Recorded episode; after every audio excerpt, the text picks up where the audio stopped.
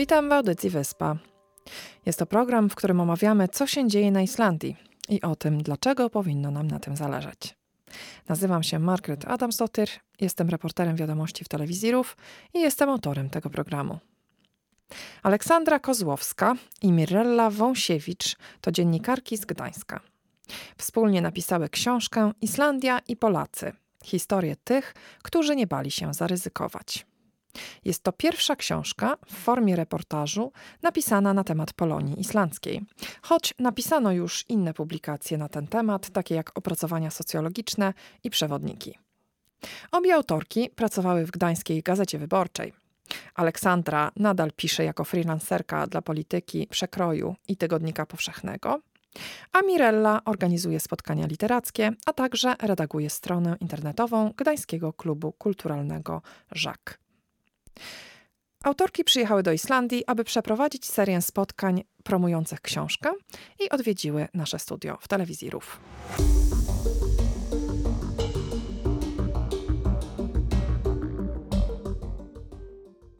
Gośćmi dzisiejszego odcinka są Aleksandra Kozłowska i Mirella Wąsiewicz, autorki książki Islandia i Polacy historie tych, którzy nie bali się zaryzykować. Witam Was serdecznie. Dzień dobry. Dzień dobry. Chciałabym zacząć od samego początku, czyli skąd pomysł na e, książkę o Islandii i o tych, którzy tutaj mieszkają z naszego kraju. E, z przypadku i chęci przeżycia czegoś nowego, poszukiwań. Pracowałyśmy po kilkanaście lat e, w Gazecie Wyborczej w, Gda w Gdańsku, a później nastąpiły zmiany, z, zaczęłyśmy nowy etap. Ja jako y, freelancerka współpracowałam m.in. z Muzeum Emigracji w Gdyni. Y, to było w 2017 roku, zaczęłam tę współpracę i z, moim zadaniem były, mm, było zbieranie wywiadów z Polakami mieszkającymi za granicą. A ponieważ y, mamy przyjaciela, który tutaj mieszka od pewnie jakichś 7-8 lat, napisałam do niego, czy zgodzi się na wywiad, czy może jeszcze kogoś znajdzie. I to była pierwsza właśnie w ten sposób, chyba w listopadzie 2018 czy październiku. Pierwszy raz byłam na wyspie, z nim porozmawiałam, jeszcze z dwoma innymi mm, dziewczynami, Polkami. Ale tych historii w ciągu kilku tych dni na, na, nasłuchałam się tylu, że stwierdziłam, że to jest zdecydowanie temat wart zgłębienia, znacznie szerszy niż y, obejmowały to te wywiady dla muzeum. I po powrocie właśnie spotkałam się z Mirellą, opowiedziałam wrażenia i obie stwierdziłyśmy, trzeba dalej coś z tym robić. Róbmy książkę, zbierajmy historię. Jeszcze nie miałyśmy wtedy wydawnictwa, nie miałyśmy nic pewnego, ale po prostu y, ta y, przygoda, jaką się to y, dla nas jawiło, y, była tak kusząca, że zdecydowałyśmy się zaryzykować. Bardzo się cieszę. A ty, Mirello, w jaki sposób zostałaś e, wciągnięta w ten projekt? Poszłyśmy, ponieważ mieszkamy w Gdańsku, w e, tej samej dzielnicy Żabianka, często umawiamy się na spacery nad morze i pamiętam, że to był taki właśnie listopadowy wieczór, gdzie mocno wiało. Ola opowiadała o tych swoich doświadczeniach i rozmowach tutaj na Islandii. I e, właściwie trudno było się nie dać uwieść tym opowieściom. Ola stwierdziła, że pogoda jest podobna, bo też zimno i wieje. A tak poważniej mówiąc, e, te historie bardzo nas zaskoczyły. Ich różnorodność, to, że Polaków jest tutaj tak wielu. I w miarę jak zaczynałyśmy o tym czytać, ten temat stawał się dla nas samych coraz bardziej intrygujący i ciekawy. Czym wyróżniają się te historie? No bo oczywiście Polacy żyją w wielu krajach na świecie. Mamy bardzo prężną emigrację i, i Islandia z, z pewnością nie jest y, miejscem, gdzie jest nas najwięcej. Być może jest nas dużo procentowo, ale no niemniej jednak są te diaspory na całym świecie. Dlaczego akurat ta? Bo wydaje się taka nieoczywista. Mm, najbliższe kraje, y, nie wiem, Niemcy, Austria, dalej trochę Wyspy Brytyjskie, y, ta właśnie emigracja mm, w latach dwutysięcznych, to już jest coś takiego bardzo oswojonego. Trudno nie znać y, kogoś w Polsce, kto miałby mm, właśnie kogoś z rodziny czy ze znajomych w tych krajach. Natomiast Islandia wydawała nam się takim kierunkiem bardzo jeszcze nieznanym, nie, nieoswojonym, a jednocześnie no, trudnym. Bo, bo, bo stąd ten podtytuł, ci, którzy się nie woli zaryzykować, no to już jest banał mówić o, o trudnym klimacie, ciemnościach jesienno-zimowych, y, języku islandzkim, który też do łatwych nie należy. No nie. Y, a jednak jest tutaj Polaków 26 tysięcy. Pewnie przybywa. 30 tysięcy. Nawet już 30 w tym momencie. No Tak. właśnie. I, I po prostu ciekawiło nas, co tutaj tych Polaków ściąga. Nas tutaj y, wabi też, jakie, jakie są pułapki, jakie są przeszkody na drodze do zakorzenienia się, zadomowienia. I no to tak jak każda wyspa, to y, było dla nas y, też y, źródło wielu odkryć. To ciekawe. Tak, i A też jeże- taka Mhm. nieoczywistość tej emigracji, no jednak ta odległość, która sprawia, że to nie jest taka emigracja, z której bardzo łatwo można wrócić. Jak decydujesz się na życie w Berlinie, jeśli tęskno ci do przyjaciół, do rodziny, możesz wsiąść w pociąg i po kilku godzinach być, e, być z nimi. Tutaj tak nie jest, więc to, że e, ten podtytuł książki wydaje nam się mm, stosowny, dlatego że ten element ryzyka i przygody i takiej zmiany, odkrycia czy zdecydowania się na życie w kraju, który jest bardzo różny od, e, od Polski. To było dla nas rzeczywiście bardzo, bardzo ciekawe. Nie? Dla, dlaczego ktoś decyduje się porzucić kontynentalną Europę i wybrać życie na tej odległej Wyspie. wyspie? Tak, tak. Z Islandią nie mamy też historycznych kontaktów, jakichś y, intensywnych przeżyć, y, zatargów lub też współpracy na większą skalę, więc tym bardziej jawi się Islandia jako, jako taka terra incognita, jeszcze bez takich obciążeń właśnie na przykład zaszłości historycznych, że ktoś był na nas najechał albo my najechaliśmy. Tak. Y, Więc to też, też jest taki, wyróżnia to y, moim zdaniem, naszym zdaniem tą wyspę jako kierunek migracyjny. I co ciekawego odkryłyście wśród tych historii? Na przykład, co, co było najbardziej zaskakujące?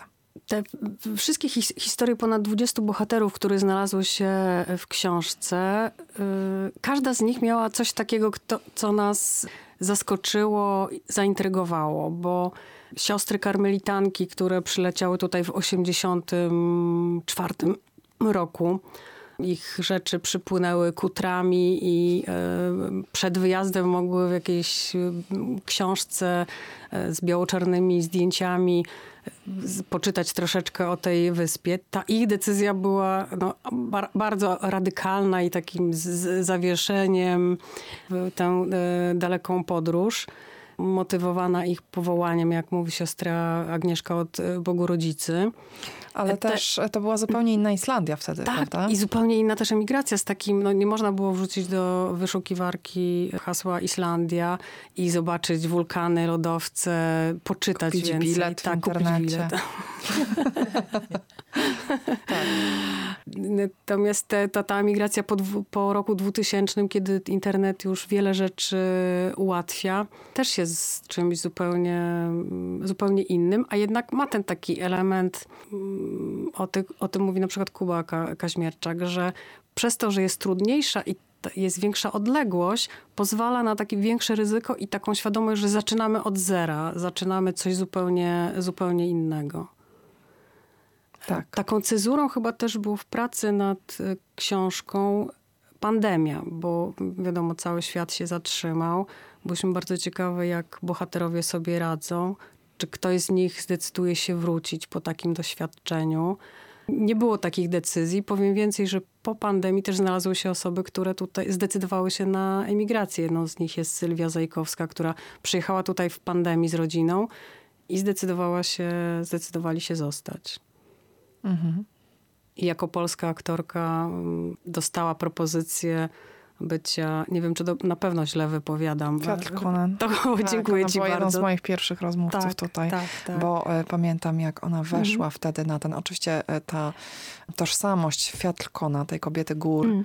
Jest wielką tajemnicą owiana i to jest taki naprawdę zaszczyt dla każdej kobiety. Każda Mhm. kobieta na Islandii marzy, żeby zostać poproszoną o, o, o ten e, honor. jakim jest e, właśnie wyrecytowanie tej poezji na, w Dniu Niepodległości.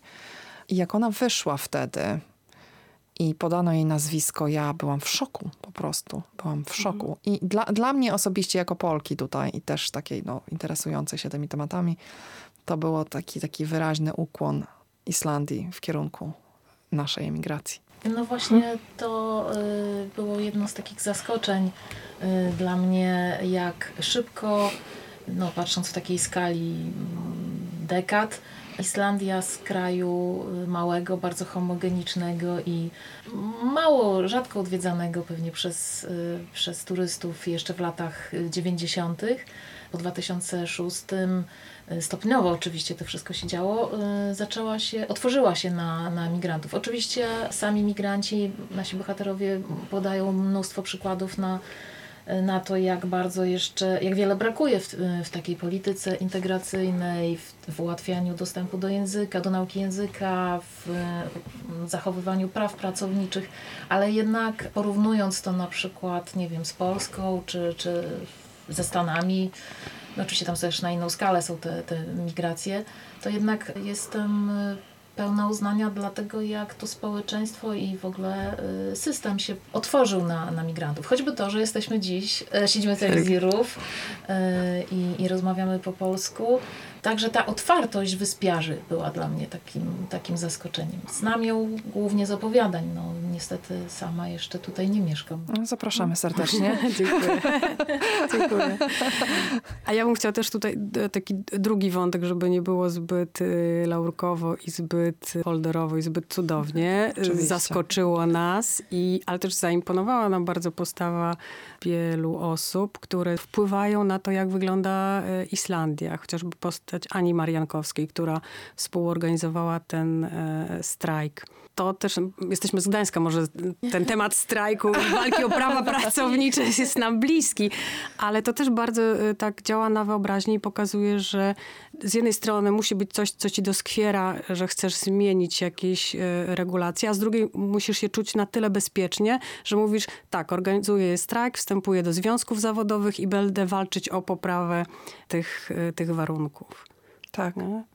Relacje z, z, ze strajku i z tego właśnie jak Polki i Polacy tutaj zmieniają rzeczywistość, też były dla nas bardzo, bardzo ciekawe. Tak, to co robi Tomek Chrapek właśnie między innymi, to Stowarzyszenie Polska IS, też właśnie przykład Sylwii, o której mówiłyśmy z Ejkosie, to znaczy tu została poproszona o, o wejście w rolę Fiolkony. Wiola Ujazdowska, która organizuje festiwal, tak. tak. festiwal, która organizuje festiwal e, sztuki polskiej. Właśnie. też, wz, e, wzmacnia jakby ten kontakt Polaków z Islandczykami, jeżeli chodzi o e, wymianę kulturową. Tak, tak, i to jest też imponujące, bo często tak jesteśmy postrzegani za granicą, że, że jesteśmy taką mało aktywną Polonią, że się trzymamy głównie w, w, takich swoich gettach, rzadko się angażujemy. Taki jest stereotyp.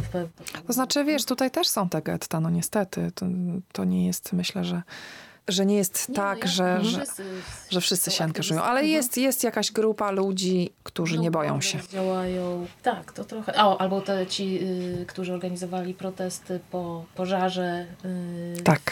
w, tu budynku w Reykjaviku, gdzie trójka Polaków zginęła, więc tak. y, no, kogoś to jednak obchodzi, ktoś chce pokazać, że się na to nie godzi, że tak, tak. prawda, to mhm. jest, jest, robi wrażenie. Mhm. Zgadzam się, absolutnie. Chciałabym Was zapytać na temat tej Waszej trasy promującej książkę na Islandii. Czego oczekujecie od tych spotkań, które organizujecie w różnych miejscach? E, żeby ludzie kupowali książkę? Nie, to wiadomo, ale wiadomo, wiadomo. Ale e, właśnie odbiorcą Waszej książki jest kto? Na pewno osoby, które na razie, na razie, na pewno osoby, które czytają w języku polskim, bo książka jest napisana po polsku. Myślę, że na tych spotkaniach podobnie jak e, było wczoraj e, w bibliotece w Reykjaviku. Było to wspaniałe, że publiczność dzieliła się swoimi doświadczeniami, które są najnowsze, czy są tu i teraz, bo książka, prace nad książką trwały kilka lat. Rzeczywistość e, naszych bohaterów się zmieniła, ale w nas chyba wciąż jest głód tych opowieści właśnie o sytuacji Polakach na Islandii, więc na tych spotkaniach chętnie wysłuchamy tego, jak jest, jak jest tu i teraz, albo jak, jak są jakieś y, doświadczenia osób wśród publiczności, które być może są różne od tych, e, które zawarłyśmy w książce. I mam bo, e, bo wrażenie, tam... że to nie były tylko cukierkowe. Nie, nie, nie, nie, nie, nie, nie. Wręcz było takich y, uwag krytycznych no, w książce też mamy oczywiście takie mhm. historie, które... Znaczy chodziło mi o książkę właśnie. Czy, czy w książce staracie się nakreślić no, obraz realny, tak? Czyli jak rzeczywiście jest. Nie są to historie tylko takie, w których wszystko się dobrze kończy. By, byłyśmy w tej, w kafistofie, w której zbierają się, czy przychodzą na posiłki e, bezdomni albo bezrobotni. I ten obraz wywarł na, dla nas też ogromne wrażenie, bo w rozmowie z Dorotą i z z Fundacji Barka historie osób, które przyjechały tutaj szukając no, lepszej przyszłości, e, a zabrały ze sobą właśnie na pokład samolotów jakieś trudne, nierozwiązane historie no, z Polski czy, czy uzależnienia. I okazało się, że ten właśnie brak przyjaciół, brak rodziny, brak możliwości takiego szybkiego no, powrotu, chociaż na chwilę, sprawiły, że no, z, znalazły się na dnie. Historia profesora, który w Polsce był e, artystą, e, nauczycielem rysunku, a tutaj e, skończył jako osoba bezrobotna i bezdomna. Jest no, no, takim dowodem na to, że ta wyspa jest przepiękna i uwodząca, ale też jest bardzo takim trudnym miejscem do życia, jeśli się nie ma poukładanych wewnętrznie spraw. Nie? Ale też... Też, ale też większa taka, taki szacunek dla osób, które zajmują się też tymi właśnie Polakami, którymi się tutaj jakoś no, nie powiodło. Nie? Myślę, że tak naprawdę byłoby mm, no, ze względów organizacyjnych albo mm, chyba przede wszystkim no, trudniej nam zaprosić, znaczy zapraszamy oczywiście wszystkich y, migrantów, nie skupiamy się na, na, na Polakach. Spotkania są prowadzone po polsku, to wczoraj właśnie i przed nami jeszcze trzy. Te historie są uniwersalne i, i każdy, kto opuszcza swój dom i zaczyna gdzieś od nowa, spotyka się z podobnymi problemami, nawet jeśli jest y, z Europy. Nie mówię tu o ludziach z Bliskiego Wschodu, z Afryki, którzy mają zdecydowanie trudniej, ale również właśnie my ze środkowej Europy y, zderzamy się z, z białym rasizmem i z ksenofobią, no tak jak wszędzie zresztą, tak jak i w Polsce e, w różny sposób traktujemy Ukraińców. Dlatego jak pytałaś o odbiorców, to pomyślałam, że może następnym razem mi się uda jakoś w szerszym gronie porozmawiać, w ogóle takie zrobić wielokulturowe spotkanie Iza Sobczak zapytała o to i z taką właściwie propozycją w tyle, że y, czy tą książkę y, myślałyśmy, żeby wydać też po islandzku. I to, to było moje kolejne pytanie. Bardzo byśmy chciały. Bo jestem przekonana, tak. że tak jak dobrze robi Polakom, którzy czytają na przykład reportaże o y, historię Ukraińców w Polsce, czy historię hi ludzi, przy, którzy przyjechali z Indii lub Afryki Północnej, skądkolwiek, zdarzają się tak po prostu jeden do jednego z, z, ich doświadczeniami, to tak samo tu Islandczykom mogłoby to też bardzo otworzyć oczy na, na to, jak, jest, jak są postrzegani, jak być może to, co dla nich jest normalne, może być dla nas dotkliwe, e, jakie tak naprawdę mamy intencje. No, zakładam, że to, to naprawdę mogłoby być dla nich bardzo ciekawe źródło wiedzy. Tak uważam. Uważam, że potrzebna byłaby taka książka. Zwłaszcza, że na, w Norwegii właśnie niedawno wyszła y, książka Nie jestem twoim Polakiem. Tak, Ewy Sapierzyńskiej. Tak, i zrobiła tam sporo szumu. Mhm. Dotyczyła właśnie dyskryminacji, tego takiej pełzającej może dyskryminacji, niekoniecznie ze sztandarami Islandia dla Islandczyków, czy tam Norwegia dla Norwegów, ale właśnie takiej codziennej, która się objawia Y, no właśnie jakąś taką y, trudną atmosferą w pracy, takim y, spychaniem gdzieś na margines. Tak wczoraj na tym spotkaniu właśnie słyszałyśmy, że, że te sufity jednak są wciąż. Dopóki znasz swoje miejsce jako migrant to i, i trzymasz się pracy fizycznej czy pracy w przedszkolu, nie próbujesz gdzieś tam dalej awansować, to jest okej, okay, ale później bywa różnie. Chociaż to też była no, taka dość jedno, znaczy jeden z aspektów poruszonych. Ktoś inny miał inne zupełnie historie, że wręcz przeciwnie, mi pomagają, zachęcają do nauki islandzkiego. Nigdy się nie poczułam dyskryminowana, mówiła właśnie Żaneta, która pracuje w przedszkolu, w swoim zawodzie zresztą. Ja też no, mogę coś na ten temat powiedzieć, bo, bo sama jestem imigrantką. Z wieloma ludźmi mam przyjemność rozmawiać i dużo zależy od samozaparcia jednak, Mhm. moim zdaniem. I wydaje mi się, że no, Islandczycy są na tyle silnym narodem i mają takie silne cechy, e, że żeby im stawić czoła i żeby osiągnąć sukces, też trzeba wykazać się pewną siłą. I jeżeli oni tą siłę zobaczą, to są w stanie mm, mieć do tego szacunek. I wtedy nie będą nam przeszkadzać, tylko zaczną nam pomagać. Mhm. Takie jest moje akurat zdanie. To wielu na ten naszych bohaterów ma takie doświadczenia, prawda? Takiego imponującego y, właśnie samozaparcia, takiej determinacji. Takiej siły e, wewnętrznej. No bo wiesz, takiej no, odporności, nie? Dokładnie, bo, bo, bo, bo można zdecydować się, że mm, będę sobie robić wymówki, albo, albo uda mi się i tak, Mhm. prawda? Pomimo tych wymówek. Także I to też zrobiło na nas wrażenie, y, Mhm. taka elastyczność, dostosowywanie się do części oczywiście, nie, nie, nie wszystkich y, pewnie Polaków, którzy tu mieszkają, ale stąd nie wyrzucili, dobra, próbuję gdzie indziej. mhm. Y, Tak. ciekawie, tak. A Pytałeś jeszcze e, o czego oczekujemy od tych spotkań. Może teraz mi przyszło też do głowy, że jeśli ktoś będzie czytał tę książkę i na przykład w historii różnych bohaterów zobaczy takie chwile, kiedy też im nie było łatwo, bo e, Stanisław Bartoszek, autor znakomitych słowników, przecież tutaj zaczynał, choć miał start wyjątkowo dobry ze swoją świetną znajomością norweskiego. E, Ten moment, kiedy on e, pracuje w, na recepcji w hotelu i pisze pracę na zaliczenie, później się zapisuje na kolejne studia. No To jest fascynująca historia, więc mamy może taką nadzieję, że ktoś, kto, nie wiem, ma e, taką chwilę zwątpienia, czy może się nauczyć tego islandzkiego, który jest trudny, przeczyta taką historię, że ktoś tam podchodził raz, drugi, trzeci, e, że to może taką, będzie też taką tak, dowodem, do, czy inspiracją, że, że może nie należy się poddawać i że historia właściciela Viking Kebab Macieja Strużyńskiego, który zaczynał z kabanosem w rękawie, e, chodząc i szukając pracy, a teraz e, sam jest pracodawcą i kupił żonie gwiazdkę z nieba i tak dalej, i tak dalej. E, Dla nas to rzeczywiście było bardzo takie... bardzo ciekawe i godne szacunku, nie? że to jest, e, tak jak Ola powiedziała, że jeśli coś się tutaj kończy, może warto odetchnąć chwilę, nabrać sił i spróbować gdzieś indziej. Świetna też jest historia, którą bardzo lubimy, mm, botanika Pawła Wąsowicza. Tak. Pracuje w Akureyri na- uniwersytecie. Jest, jest jedynym Polakiem y, wśród naukowców y, islandzkich, którzy regularnie co roku spędzają y, kilka tygodni na wyspie Surcej.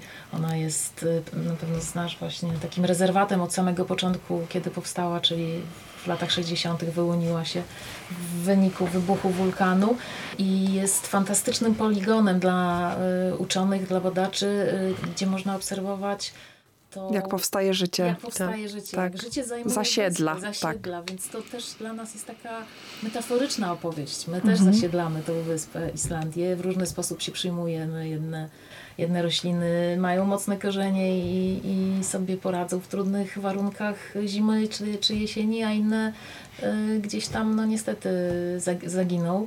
Ale właśnie Paweł jest y, naukowcem, który doskonale się tu odnalazł. Y, Jest ceniony, nigdy się nie spotkał z jakimiś, właśnie on akurat dyskryminacji nie doświadczył, no to też jest inny świat po prostu, świat, y, świat uczonych, akademików, i których zresztą na, na wyspie ze względu na niewielką, niewielkie społeczeństwo, no nigdy nie było zbyt wielu, więc Mhm. tym bardziej są zapraszani z całego świata, y, to są międzynarodowe zespoły i to jest y, no, też inna sytuacja niż kogoś, kto pracuje w restauracji, czy też na budowie, czy zajmuje się kimś starszym albo dzie- dziećmi. Skoro rozmawiamy już o marzeniu i metaforze, to bardzo e, polecamy też rozdział zatytułowany Pat Jacob, historia muzyka.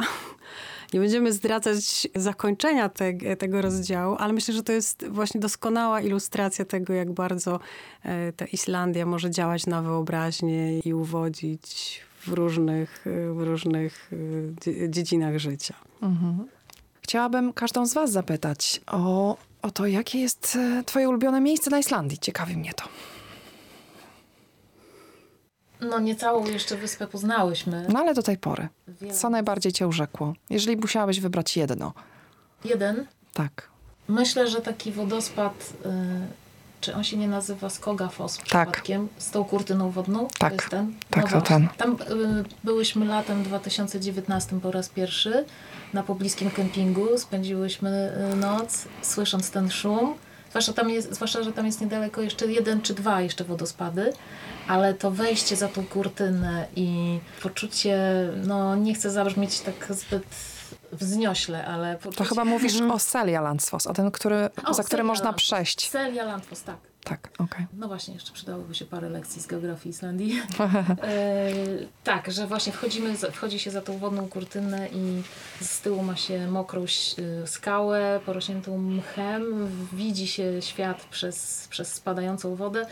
No, takie poczucie bycia częścią natury, przyrody jest tam tak namacalne, że y, w ogóle nie przeszkadza sytuacja, że po pięciu minutach człowiek jest mokry, wlapany tą wodą, ale no, z, z takim miejscem na pewno się nie spotkałam nigdzie indziej. A ty, Mirello? To jest bardzo trudne pytanie. Powiedzieć, Ja to jest wiem. najtrudniejsze Ja pytanie podczas całej Dlatego tej, mówię, wybierz jedno. I to jest właśnie, to jest jak wiesz, jakiejś okrutnej bajce, gdzie masz cały skarbiec i masz O. wybrać, wybrać jedno. Ja bym chciała wrócić do takiego momentu w naszej ostatniej podróży na Islandię, czyli we wrześniu ubiegłego roku do takiego popołudnia mm, w Akranes, gdzie zabrał nas y, Tomek Wróblewski, którego pierwsza saga pojawi, właśnie saga, czyli opowieść Tomka Wróblewskiego była początkiem e, tej, tej pracy nad historiami Polaków na Islandii. I to popołudnie w e, towarzystwie e, Oli, Anety i Tomka dla mnie mm, bardzo takie z powodów osobistych dosyć trudny moment, ale popołudnie spędzone z nimi w gorącym basenie, a później pierwszy raz się zdecydowałam wejść do bardzo zimnego oceanu, ponieważ A Ola, który to był tak, Ola morsuje już od Który długiego to był czasu. basen? E, Wakranes jest Wakranes taki, takim bardzo malutki na, na plaży. zewnątrz, więc to doświadczenie Mhm. To jest oceanu. Tak. bardzo zimnych e, fal, e, towarzystwa ludzi, e, z którymi czułam się bezpiecznie, gór w tle. e, No to jest taki bardzo ważny, ważny moment dla mnie. Bardzo miło mi to słyszeć. Bardzo dziękuję Wam za dzisiejszą rozmowę i mam nadzieję, że, że Wasza trasa y, spełni Wasze oczekiwania i zapraszam ponownie. Dziękujemy bardzo. Dziękujemy bardzo. Z przyjemnością wrócimy, będziemy wracać na wyspę, kiedy tylko się uda na pewno, szukać nowych No i miejsc. czekamy na Tak. islandzką wersję książki. Tak. Bardzo. Dziękujemy. Dziękuję.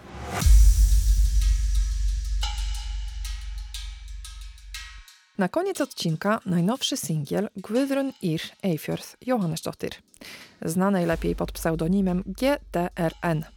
Styl muzyczny Gudrun to pop z wpływami jazzu. Niektórzy być może znają ją również z roli w serialu Katla.